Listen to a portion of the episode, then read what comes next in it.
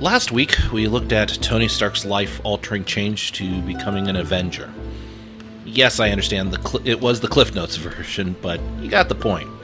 You know, he changed from an arrogant playboy developing weapons to an arrogant playboy saving the world. Bottom line, though, Stark remains an arrogant playboy. Unfortunately, Christianity has their Tony Starks. people who do not change their attitude after conversion. Funny enough, even Mahatma Gandhi took notice of this when he said, I like your Christ. I do not like your Christians. Your Christians are unlike your Christ. Now, if you are thinking that Christians are like how Gandhi sees Christians, well, you would be correct, because a vast majority have become as Gandhi describes them. Well, like everyone, we do need to eat to stay healthy, sleep to recharge, and uh, have a house to keep out the elements.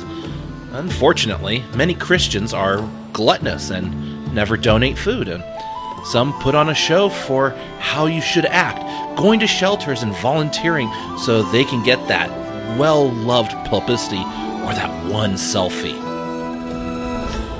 Remember that actions speak louder than words, and the same goes for sanctification. Most Christians have this warped idea that my behavior and my actions give me sanctification.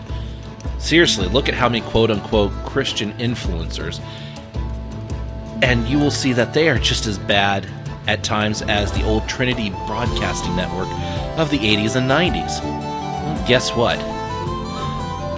I thought as you did, and still do at times when we are baptized in Christ, our behavior never gives us uh, salvation. Okay? Let me repeat. Our, our behavior never gives us salvation. This is once done and given when we are baptized and accept Christ.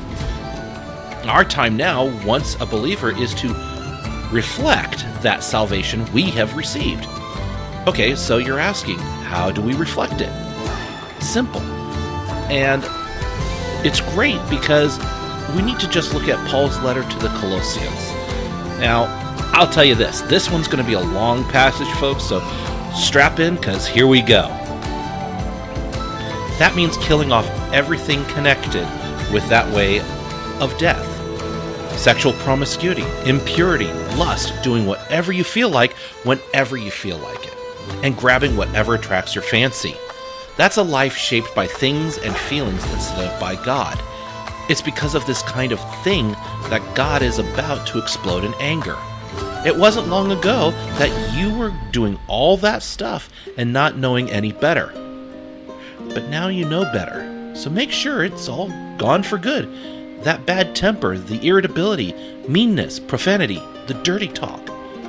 Don't lie to one another. You're done with that old life. It's like a filthy set of ill fitting clothes you stripped off and put in the fire. Now you're dressed in a new wardrobe. Every item of your new way of life is custom made by the Creator, and it's with His label on it. All the old fashions are now obsolete. Words like Jewish and non Jewish, religious and irreligious, insider, outsider, uncivilized and uncouth, slave and free, they mean nothing. From now on, everyone is defined by Christ. Everyone is included in Christ. So, chosen by God for this new life of love, dress in wardrobe God picked out for you. Compassion, kindness, humility, quiet strength, discipline. Be even tempered, content with second place, quick to forgive an offense. Forgive as quickly and completely as the Master forgave you regardless of what else you put on. Wear love. How we reflect salvation in forgiving those who wronged us, and love with compassion, humility, and kindness. And I can hear you say, I do this already and I don't believe. Okay, true. You can. But as I said in the past, God will look more favorably if you continue practicing it. And when God favors you, a miracle will occur, something not expected, and that could never happen. You know, the impossible in your life will become possible. So, reflecting that you receive salvation as a non believer is basically trying to do life on hard mode. A believer has life mode set to normal. Each of us have hard times, each of us will encounter hard choices. Many of you will point and jeer at me stating this. Well, that's fine. But the core of this message can be summed up once we accept Jesus in our life and reflect salvation in this passage from Philippians. Do everything readily and cheerfully. No bickering, no second guessing allowed. Go out into the world uncorrupted, a breath of fresh air in this squalid and polluted society. Provide people with a glimpse of good living and of the living God. Carry the light giving message into the night so all have good cause to be proud of you on the day that Christ returns. You'll be living proof that I didn't go to all this work for nothing. So, yeah, as a believer, this passage should be enshrined in the mind. Now, as a believer, this does not give you the right to be 100% in the face of people, proselytizing. We at the Guild do not support proselytizing to people who do not wish to hear, nor shove our faith in the face of people. And many of you are going to say, well, that's what you're doing here on Twitch. And it's like, no, that's not really what it is. What we're doing on Twitch and through other media is basically giving a message.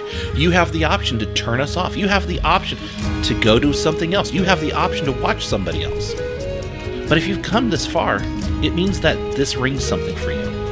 Maybe it's meaning something for you.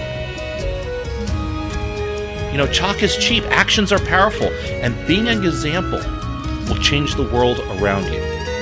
It's not always guaranteed right away, and it does take time. But I can tell you, you can change the world just by being everything that God wants you to be. This is Guildmaster Brandon, and I'll see you next week.